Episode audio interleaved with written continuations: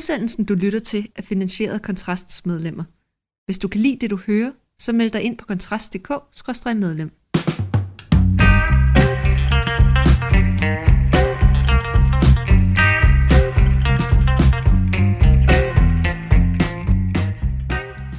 Fyraften med kontrast. Mikkel ved den ene mikrofon, Rasmus Ulstrup ved den anden. Og i dag, Rasmus, der skal vi snakke om, hvorfor kunstnere er så dumme at høre på du har en tese. lad os lægge hårdt ud med at acceptere tesen om, at de er dumme, og så lad os begynde at forklare, Lad os hvorfor antage, de lad os tage den værre for bekræftet. Øh, ej, vi, vi, vi, vi kom jo ind, vi har, vi har, jeg tror, vi har snakket kort om det før en blå time på et tidspunkt, og så nævnte du det her forleden også, at, øh, at det er så irriterende at høre kunstnere, når de blander sig i den offentlige debat, ikke? og det synes jeg også, det er. Øh, jeg har den tese, at grund til, at kunstnere ofte har, øh, har åndssvage politiske holdninger, altså hvorfor de er så altså nærmest en enhedslisten plus 20 procent tit, når, når kunstnere blander sig i den offentlige debat. Ikke? Særligt på sådan noget med udlændingespørgsmål og de der sådan mere øh, kontroversielle øh, emner, i hvert fald i deres verden kontroversielle emner. Det er, tror jeg i hvert fald, der er mange årsager til det, men en af dem er, tror jeg, at de, de bevæger sig i en verden eller et univers, der er grænseløst, fordi kunsten er grænseløs. Ikke? Det er jo, kunsten er jo nærmest per definition at skabe det, der ikke er det daglige i den virkelige verden, så at sige. Og der tror jeg, der sker den misforståelse i deres, øh, i deres begrebsverden, at den grænseløse kunstneriske verden, som er det univers, de udfolder sig i, at den grænseløshed tager de med over i den virkelige verden. Det er derfor, de ikke kan forstå, hvorfor at man har lukket grænser, hvorfor der er restriktiv udlændingepolitik, hvorfor, man overhovedet, hvorfor der er overhovedet konservative normer og værdier, der begrænser mennesket i det hele taget. Og det tror jeg simpelthen er en, er en hvad kan vi kalde det med sådan mere logisk sprog, det er, en, det er en fejlslutning fra deres side, at de overfører deres grænseløse verden til den virkelige verden, og derfra kan de ikke forstå, hvorfor den virkelige verden ikke kan være lige så grænseløs som den kunstneriske verden, som de bevæger sig i. Og jeg kan ikke se sådan, øh, altså andre, andet end den, andre forklaring andet end den her openness, som, sådan, altså som, som, som et, et, et karaktertræk eller et, et kunstnerisk træk, at det overføres til de dele af verden, der ikke er kunst, men barske realiteter. Og så er det, at de pludselig kommer med deres meget, eller i hvert fald meget ofte, med deres åndssvage øh, holdninger til, til, til spørgsmål. Det er derfor, de er progressive simpelthen. Men, altså. men det, er vel også, det er vel også koblet til sådan en kunstforståelse, der egentlig er relativt ny, hvis man skal være helt Ja, ærlig. Fordi ja. altså, jeg mener, folk, der, der støbte øh, rytterstatuerne rundt omkring i København, eller Bach, eller Liszt, eller Beethoven, eller, eller hvad kan man sige, øh, hovedparten af renaissancemalerne, var vel ikke nogen, der sad og tænkte, wow, hvor skal jeg være transgressiv, hvor skal jeg bare overskride alle gængse konventioner og få folk til at tænke ud af boksen. Altså, de tænkte, nej, nu laver vi noget, hvor de viser, øh, øh, David, han står, og så har han store hænder, og det betyder, at han er haltekraftig. Og det var sådan ligesom det, som, som det gik ud på, ikke? Altså, jo. jeg mener, det er vel også, fordi vi har købt måske, og det er vel, i, jeg er ikke kunsthistoriker, men jeg vil forestille mig, det er sådan en, et efter Første Verdenskrigs øh, øh, fænomen, hvor vi ser det her lige pludselig, så er det sådan, wow, et kunst kan også være et urinal, hvis vi siger, at det er kunst, ikke? Altså, Jo, jo, men man, man kan sige, at kunsten har jo altid været overskridende i den forstand, altså ikke nødvendigvis normoverskridende, men den har jo altid været, været altså, altså i antikken handlede det om at lave det perfekte menneske, ikke? Altså, det, altså øh, statuerne, der er mændene jo sådan olympiske øh, øh, mænd alle sammen med en meget lille diller, fordi det skal vise øh, sådan deres ophøjethed. Ikke? mådehold. Øh, mådehold, Ja, et ikke? godt Dyder græsk- og alt sådan noget. Godt ikke? græsk begreb for, Ja. ja. som jeg desværre har glemt. Ja, ja. Altså, så på den måde har kunsten jo altid gået ud over den empiriske verden. Det er jo derfor, det er kunst. Altså, fordi der er ikke nogen, der gider se på en helt almindelig landevej med lidt skyer, som bare ligner den landevej, du kan kigge ud af vinduet på. Altså, så der er jo altid... Hvilket jeg dog vi synes vil være bedre end store Ja, dele ja. af meget moderne Ja, kunst, helt hvis det enig. skulle Helt være. Hvis, enig. særligt hvis det var malet fotorealistisk. Så jeg tænke, wow, det men, men, men selv der er der jo altid noget kunstnerisk, altså hvis det er god kunst, altså noget kunstnerisk i det. Mm, Mm, altså mm. selv når det er sådan natur, øh, øh, øh, naturrealisme, ikke? Eller, eller, eller altså, socialrealisme. Men, men, men jeg, jeg ved ikke om, om... Man snakkede om tit, at kunstnerne var meget mere på banen i politiske spørgsmål og i den offentlige debat sådan tilbage i 60'erne og 70'erne, hvor de var sådan en aktiv del af den politiske diskussion. Og det er der jo mange, der har begrædt, at de ikke er længere. Fordi så mangler vi deres blik på tingene. Men jeg må bare sige, at jeg synes, der går en rød tråd hele vejen igennem, der hedder, at når en kunstner stopper med at lave kunst, og i stedet for begynder at argumentere for noget, og de ikke længere kan bruge kunsten som deres argumentationsform, men faktisk skal sidde og komme med nogle rationelle, gode argumenter, så er det himmelråbende åndssvagt. det, Ja, og de det- siger. Og det er gang på gang. Altså, de, de dårlige tænkere, mm. altså de Mhm. dårlige debattører, de, ham der Glenn Beck, ikke, som er enormt hædret for en eller anden bog, der hedder øh, Jeg anerkender ikke længere jeres autoritet, eller sådan noget. Nu har han fået en klumme i altinget. Og herreste Gud, er du ved mig, hvor er det elendigt at sidde og læse. Så det er sådan noget, det er sådan noget fuldstændig banalt. Ikke sådan noget med, øh, kapitalister er grådige, Mm. Hvorfor har vi ulighed i verden, når alle kunne være lige rige? Ikke? Mm, Altså, det, mm. det, det er nede på det niveau, ikke? det er barneniveauet. Og, og jeg tror, min konklusion er, at der er en grund til, de er kunstnere, måske det er, fordi deres kommunikationsform, hvor de excellerer, er en anden Mm. end den skriftlige, eller den sådan mundtligt argumenterende. Og det, og, og det tror jeg ville være godt, hvis de holdt sig til, til det, de kunne finde ud af. Altså nu, det, det, det er meget sjovt, fordi jeg, vi, vi, øhm, nu er min, øh, min, min, min meget søde kæreste er, er øh, øh, assisterende litteraturredaktør på en, en konkurrerende, et konkurrerende blad. Øh, og derfor havde vi så den her øh, Glenn Beck-bog liggende, og jeg samlede den op forleden forleden dag. Jeg tænkte, Nå, lad os, han er jo i øvrigt lige fået øh, politikens litteraturpris her forleden dag, og så samler jeg den jo op, og jeg sidder og kigger i den, og så sidder jeg og tænker, det her det er super mærkeligt, fordi det er sådan, der er sider, og så er der sådan to linjer og sådan noget, og, og det virker som, jeg sidder og tænker, det er jo bare en masse noter, og så bliver jeg sådan belært af, at det er sådan, Mikkel, det er knækprosa, det, det er sådan, det skal være, okay. At det, fair nok? Ja, jeg tror jeg, det var, eller sådan et eller andet. Det er, en særlig, det er en eller anden særlig form for lyrik, hvor det ikke behøver at rime, og det behøver heller ikke at være sat op på versefødder, og det kan dybest set bare være, hvad man har lyst til at skrive. Og det er, jeg vil også sige, mange af tingene er ret sjove, altså han har sådan nogle, nu har jeg langt fra læst det hele, skal sige, jeg har måske læst 20-30 sider i den. Men meget af det er sjovt og sådan noget. Han har nogle skarpe observationer i forhold til de her typer af, af, af hvad kan man sige, overskudskreative klasse forældre på Østerbro, hvor vi jo sidder, der navngiver deres børn. Han har det særligt fable for ligesom at udstille fjollede navne, som den kreative klasse giver deres børn. Der er utrolig mange eksempler, som han har fundet på, at de er, du ved, sådan Sigurd, øh, øh, øh, Morgensol, øh, whatever, et eller andet. Og det er rigtig skægt. Men, men, men og, og det, jeg synes ikke, at det, jeg har ikke nogen kritik at sætte på den, jeg har heller ikke læst nok til, at- til at lave en sammenhæng af det. Men, men det er meget sjovt, den kontrast, som du siger, i forhold til hans politiske ytringer, Ja. fordi der sidder man også og tænker, at det her er jo, altså, det er jo ikke for at være ond, men det er jo sådan en, Altså, det er jo sådan nogle pixiebogsniveauer, det ikke? Det er sådan noget med, hvis vi tager nogle flere penge fra de meget rige og giver til dem, der er fattige, så bliver det jo bedre at være fattig, fordi at, du ved, altså det er, så, Ja, det er sådan, hvor man ja. sidder og tænker. Men, men jeg tror også måske, at der er en slags, og det, det tror jeg måske, du Rasmus en, har styr på de sådan, hvad kan man sige, de filosofiske oprindelser til det, altså hvor man kan sige, at kunstneren og barnet er sådan en slags, i vores civilisation, er lidt en slags øh, politikens seismografer eller sådan noget. Ja, Det er dem, det er ja. dem man, man skal høre, altså den, den her, den, den, den uhildede sandhed, som kan se igennem de her forblændelser, som alle, alle vi kyniske øh, andre mennesker ligesom ligger under for, så kan de transcendere det, og de kan se tingene, som de i- virkeligheden er. Ikke? Altså, Jo. at, at kun, og det er også derfor, kan man sige, at fordi meget af det er jo, er jo også lidt mediernes skyld. Altså, hvorfor, hvorfor er det egentlig relevant at høre, hvad en eller anden billedkunstner mener om integrationspolitik, eller, øh, eller alt muligt andet, en, en romanforfatters øh, syn på fordelingspolitik? Det er jo ikke nogen automatisk altså, Øh, logik i, men, men det forventer vi alligevel. Vi har sådan en underforstået øh, rationale om, at det er faktisk, altså de har noget vigtigt, noget væsentligt, noget relevant at sige til os, selvom de, altså vil jo være min påstand for 90% plus vedkommende, siger ting, der er relativt banale og egentlig bare afspejler den, hvad skal vi sige, ho- altså den klasse, den, den øvre, kreative, symbolanalyserende middelklasse, det mener de jo bare det samme som det, og, og som oftest også relativt banalt argumenteret, ikke? Jamen, altså, jeg tror, jeg tror, man har en idé, og jeg tror både det psykologiske og filosofisk, at man har en idé om, at kunstneren for eksempel også, hvis man skulle tage det sådan freudiansk eller psykoanalytisk, kunstneren har adgang til, til idet, altså mm. Til, til den verden, som, som, du har sagt, som hos børnene ligger, altså den umiddelbare øh, verden, der kan tilgås, hvad kan vi sige, øh, udenom strukturerne, udenom om, om, om om normerne, hvis vi skal bruge det begreb, ikke? at de har en uhildet adgang til, til, den, til verden i sig selv. Ikke?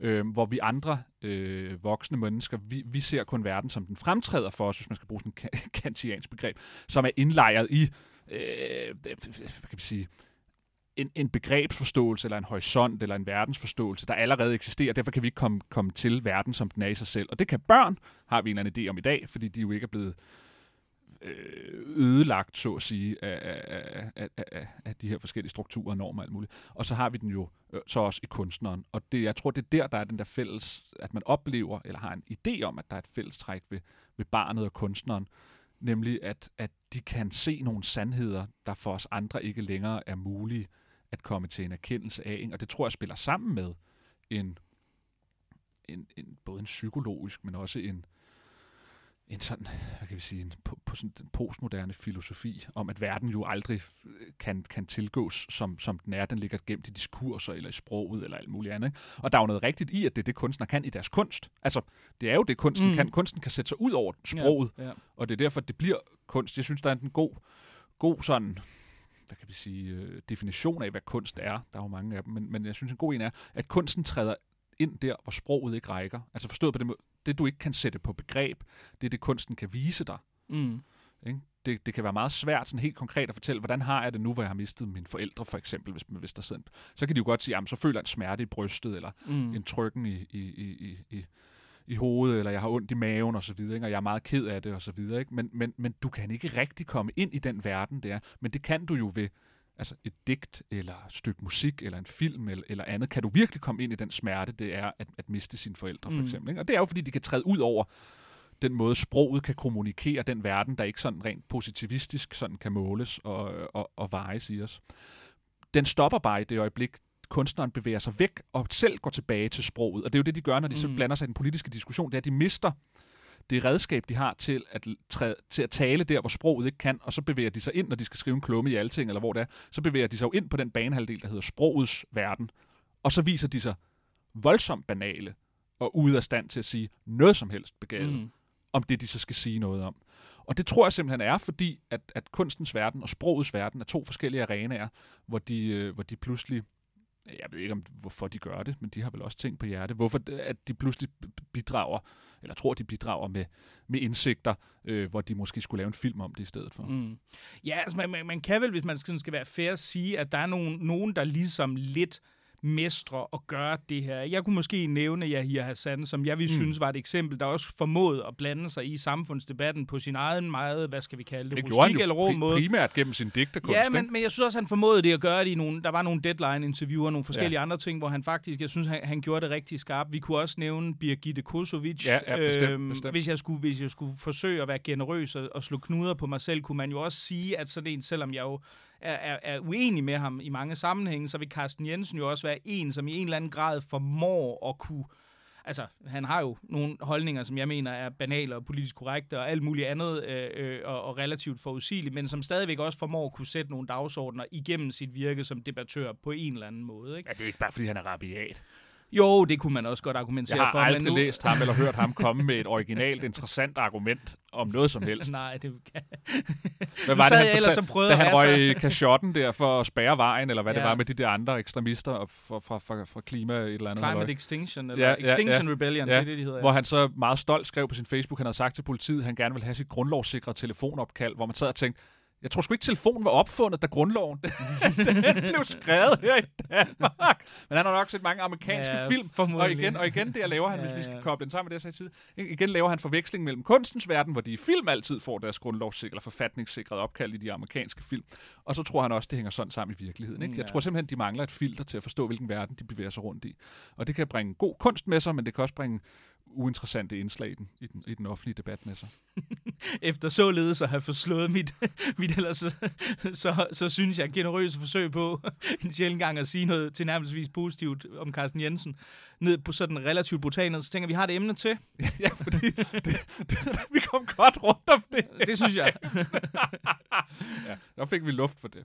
Og det andet emne var kommentarsporene på, øh, på sådan øh, større mediers øh, øh, sociale medieting, som øh, stadig mere bliver lukket. Vi har jo set øh, DR lukke en del af deres, og der går, kommer en del andre til. Ja, JP har vist også lukket deres kommentarspor nu. Altinget har lukket deres kommentarspor. Berlingske ser vist stadig det åbent. Øh, politikken kan vist også. Men, men det peger ligesom i den retning, at, at, at, at de lukker kommentarsporene og betaler Facebook her. Ikke? Jeg, ved ikke, jeg ved ikke på Twitter og sådan noget, hvordan de gør det, og det er jeg ikke på. Men jeg synes, der er noget principielt interessant i det. Fordi at det, det gode og det dårlige ved de åbne kommentarspor på Facebook er jo, hvis vi skal starte med det gode, at øh, man har lært, øh, man har lavet, der er en platform, hvor alle kan komme til ord. Øhm, og det kan jo ud fra sådan en demokratisk sindelag sige, det er godt, så kan alle ligesom få luft. Ligesom at vi sad her og snakkede om kunstnernes udulighed, så kan folk gøre det ved at skrive kommentarer inde på, øh, på, på Facebook. Det dårlige ved det, og det er jo grund til, at de lukker det, det er, at det er en meget grim tone, folk skriver i. Ikke? Øh, og man kan sige, at tidligere var der et filter i den forstand, at redaktionerne på de store aviser, de kunne jo afvise indlæg fra folk, der skrev øh, øh, horrible ting og sendte til dem. Og på den måde var der nogle gatekeepers, der gjorde, at folk, der ikke havde noget relevant, eller folk, der ikke havde gjort sig umage eller andet, øh, at de fik ikke deres ting trygt til offentligheden. Og nu kan de så bare omkostningsfrit sidde og hamre løs på tastaturet, mens de ryger deres morgencigaret i sengen. Ikke? Altså det, det, det, og, og der kan man godt sige, har de fortjent at komme til ord, men jeg synes, der er noget jeg synes principielt, der er noget forkert i at lukke de her kommentarspor, og det er der flere årsager til. Den ene er, at den offentlige debat er hård. Altså lær at leve med det. Øh, hvis ikke du kan lide, at folk skriver grimme ting i et kommentarspor, så lad være med at klikke ind på Berlingskes Facebook-side, hvor de har publiceret dit indlæg. Fordi der er ikke nogen, der tvinger dig til, og, det, og der er heller ikke nogen, der forventer af dig, at du forholder dig til at svare på, hvad herre og fru idiot øh, skriver i kommentarspor. Så lad være med at kigge på det. Øhm, og noget andet er, at du kan, ikke, du kan ikke på den ene side sige, at jeg vil gerne sidde og fortælle folket derude, hvordan verden hænger sammen, men jeg synes ikke, at de skal have lov at svare. Altså, den, den, der, der er en form for arrogance, altså der er en form for sådan elite-arrogance over det, og jeg har noteret mig, at nogle af dem, der har kæmpet for det, at de skal lukkes, sådan en som Camilla Søge, det er den her type elitekultur radikale mennesker, der synes, at deres fine indlæg skal ikke spolere af grimme kommentarspor, fordi nu har de skrevet sådan noget godt og sandt, og så kommer øh, det folkedybet og, og skal skrive grimme ting i, i de kommentarspor. Det vil de ikke have, så nu skal de lukkes, de kommentarspor. Og det, og det synes jeg er en, en, en, en kedelig vej at gå. Også fordi jeg tror også, der er noget vigtigt i, at både politikere og, og folk i det hele taget kan fornemme folkestemningen. Altså der er også en, en, en, en, en læring i at fornemme, at hvis man skriver noget og får 3.000 vrede emojis og, og kommentarer, der siger, hold da op, du er helt ude og skide. Øh, det, det er jo meget god viden at få. Ja, altså jeg ved det, jeg synes, det er sådan lidt dobbelt, fordi jeg, jeg må indrømme, jeg, jeg har for eksempel, når, hvis jeg har været i Øh, øh, debatten med Clemen, hvad, hvad jeg har været nogle gange, øh, så kan man jo gå ind og kigge på, hvad der bliver skrevet nedenunder. Og, og hvis jeg skal være helt ærlig, er det jo... Altså, og det er ikke engang, fordi jeg er jo, jeg er jo tilpas narcissist til at synes, at det altid er sjovt, når folk de har en mening om nogle af mine øh, øh, utrolig mange guldkorn, som jeg kaster i grams i den offentlige debat. Men, men, men det er... Altså, man må jo bare konstatere, at i mange af de her forer, så er det så øh, altså stupidt. Og, og det, det, altså det meste af det, der bliver sagt, og, det, og det, det gælder også folk, der kan erklære sig enige med mig. Det er ikke bare, fordi de sidder og siger, øh, Mikkel er dum, og så videre. Det er der en del, der gør, men der er også folk, der siger det andet. Altså det er jo sådan meget sådan nogle næsten sådan gutturale ytringstilkendegivelser, som egentlig bare er sådan noget med, jeg kan godt lide leverpostej, øv, øh, remoulade smager grimt, eller altså du ved, det, det er meget af det, den, den debat, ja. der foregår, er jo på det her niveau, og, og det er ikke, fordi jeg synes, det er det store problem, men jeg må bare, jeg må bare sige, hvis, hvis jeg sad og var redaktør på et, et, et meget stort medie. Nu kan man sige, at vores kommentarspor er måske ikke så lange inde på kontrast, men nogle af de her, på, på de meget store medier, er det jo sådan, der kan der jo snilt komme 300-400 kommentarer. Så, så vi er, vi er, altså uden at sådan helt fraset grovheden, vil jeg også sidde og sige, hvad er det egentlig? Altså, hvad er det egentlig, det bidrager med? Er der nogen, der sidder og skåler igennem de her kommentartråde for at finde en eller, et eller andet nyt eller interessant perspektiv Jamen, jeg tror, på noget? Jeg, det, tror, jeg tror, det bidrager med... Øh, lidt ligesom, hvad kan man sige, hvad, hvad, hvad, hvad kan sådan populistiske partier, der ikke har nogen parlamentarisk indflydelse, hvad kan de bidrage med? Men de kan bidrage med at være en ventil, et, et, et, en måde, hvorpå frustrationer og andet kan komme ud og blive hørt i samfundet. Ikke fordi der er nødvendigvis er nogen, der tager det alvorligt, men, men, men det er, det kan, der kan også være en vigtig funktion i, at folk kan få afløb for frustrationer, og, og afmagt og andet. Og jeg vil våge den påstand, at det oftest vil være de her mennesker, der skriver i mange af de her kommentarfelter, er folk, der sidder med dyb frustration. Det, det tror jeg, du er ret i. Det tror jeg, det tror jeg du er meget Og som er en legitim frustration over ja. at læse en eller anden, uh, skrive et eller andet i, uh, i avisen, uh, som, som, hvor de sidder og tænker, hvad bilder du dig ind at, uh, at skrive det?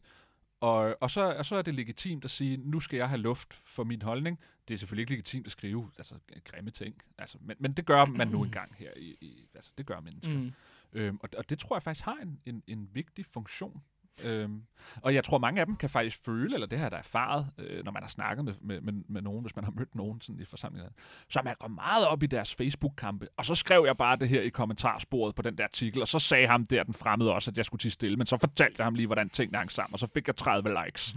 og så så jeg tænkt, åh, hold op, ikke? Mm. Men de er meget, meget glade, fordi de føler en vis mm. tilfreds, de føler en vis øh, følelse af, at de også har bidraget til debatten ved at gøre det på den måde. Og når det ikke har større konsekvenser, end at de skriver grimt, eller skriver usammenhængende, eller ikke staver ordentligt, eller hvad ved jeg, så synes jeg faktisk, det er en ganske glimrende effekt, det kan have i et demokrati, at de på den måde kan komme ud med de frustrationer, de sidder med. Øhm, og så, altså det, det er fordi, det jeg bliver lidt irriteret over, nu hende her Camilla Sø, jeg nævnte tidligere, har øh, skrevet flere gange øh, blogindlæg i Berlingske, tror jeg det er, øh, eller andre steder, at nu må de kommentarspor lukkes, fordi hvorfor skal man finde sig i de grimme kommentarer, øh, når man er klummeskribent? Og der er altså bare sådan en arrogance i det, at hun gerne vil have hendes synspunkter ud til folket, men hun vil ikke øh, modsiges, at så er der nogle kældermennesker. Mm. Ikke? Nej, men kældermennesker har lige så meget lyst, har lige så meget mm. lov til at komme ud med deres øh, øh, lettere usammenhængende ting på Facebook, som hun har lov ja, til. Altså, der, der er jo sådan en idé om, hvad kan man sige, altså at, at der findes den her Øh, altså, at, at der findes den, den her idealtilstand af sådan en debat, hvor man forestiller sig den offentlige debat som sådan en slags øh, øh, øh sådan beleven, øh, halkoksk øh, passiar, hvor folk høvisk sidder og, og, og udveksler synspunkter på en gensidig og byggelig måde øh, i et eller andet semi-herredømmefrit rum. Og det har jo aldrig eksisteret. Nej, nej. Altså, det, det må man jo sige, det, det, det har aldrig, altså den offentlige debat har jo altid været præget af et niveau af af brutalitet, og, ja. og hvis man går tilbage i tiden, må man jo også sige, altså noget af det første, der sker, da, da Struense øh, midlertidigt frigiver ytringsfriheden øh, øh, der i 1700-tallet, så, så går det jo hverken værre eller bedre, det kan man læse om i en fantastisk bog, der hedder Grøn, Grov Konfekt i øvrigt, men altså går det hverken værre eller bedre, end at, at det vælter frem med sådan nogle sygt polemiske og perfid, øh, øh, hvad det hedder, pamfletskrifter og alt muligt andet, og, og man kan jo også se, altså øh, nu, nu har sådan i nyere tid, har det, altså, der har læserbrevene jo, før internettets fremkomst, der var læserbrevene jo sådan det tætteste, vi kunne komme mm. på sådan en slags vox populi i det offentlige rum generelt, ikke? Øh, og der kunne man jo også læse Ekstrabladets, det der hedder I øvrigt mener jeg spalte, hvor der sådan ligesom var måske den eneste repræsentant, eller det eneste eksponent for det, vi kan kalde folkedybet. Det var jo også det var også ganske krasbørstigt, ikke? Så jeg tror, ideen om at forestille sig, at man kunne, man kunne lave det her høviske rum, øh, hvor debatten den var konstruktiv og byggelig og altid sådan fremadrettet og, og så videre. Det, det er ekstremt illusorisk, fordi ja. hovedparten af menneskerne øh, i, i Danmark er, er, har, har, har ikke interesseret i at sidde og fremsætte floromvundne øh, argumenter på en måde, som, som vi sådan redaktionelt vi finde appellerende eller forskellige andre ting.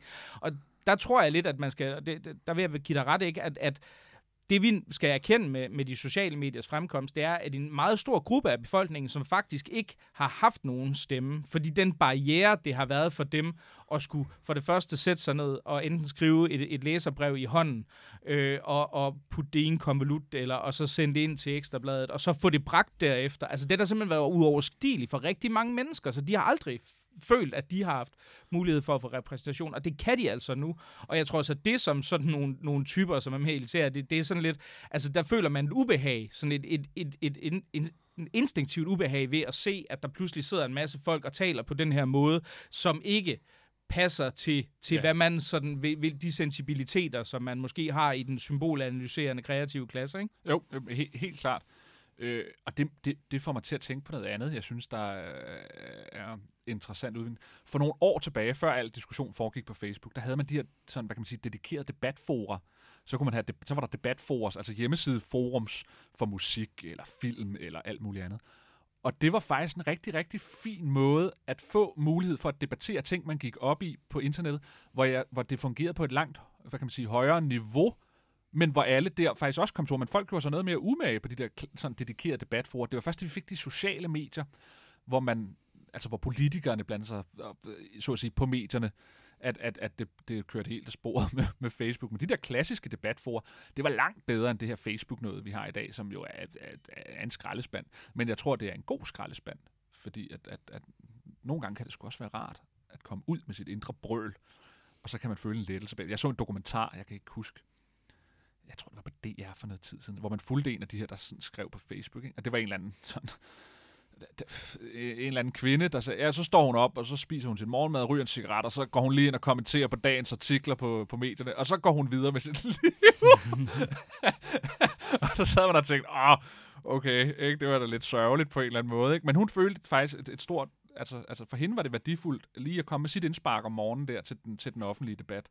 Og det synes jeg, øh, jeg synes, hvis man skal lave sådan en proportionsanalyse, så synes jeg, konsekvensen ved, at man kan læse grimme ting på Facebook, er en lavere konsekvens, end at mennesker som hende ikke kan få det, hvad kan man sige, pusterum, når hun føler, nu har jeg lige givet mit indspark her i den offentlige debat. Og, og det er jo, jeg kan jo ikke lade være med at bemærke, at det er jo mistænkeligt meget det, som vi jo egentlig selv laver. Bortset fra, bortset fra vi, vi ikke ryger en cigaret først, men, men vi gør det med et højere likstal ja. og bedre korrekturlæs. Ja. Så det skal man jo naturligvis ja. huske. Ja. Og det, og det, og det er jo der, arrogancen ligger, ikke? Mm. Altså, altså det, det, det, er jo, det er jo der, den altid ligger, fordi man synes jo ofte, at man gerne selv må det, man gerne vil fraholde de andre fra. Og så mange var ordene i dagens fyraften med kontraster. Man skal jo huske, hvis man gerne vil give sit, uh, sit besøg med i et høvisk og beleven forum, så er der jo et, et internt uh, forum for kontrastmedlemmer, Kontrast Ekokammer, som man får adgang til. Hvis man melder sig ind og bliver betalende medlem af Kontrast, som jeg jo altid opfordrer folk til at blive her til sidst i udsendelsen, så ind på kontrast.dk-medlem og meld dig ind, hvis du ikke er det nu, og så kan du joine Kontrast Ekokammer derefter. Tak fordi du lyttede med. thank you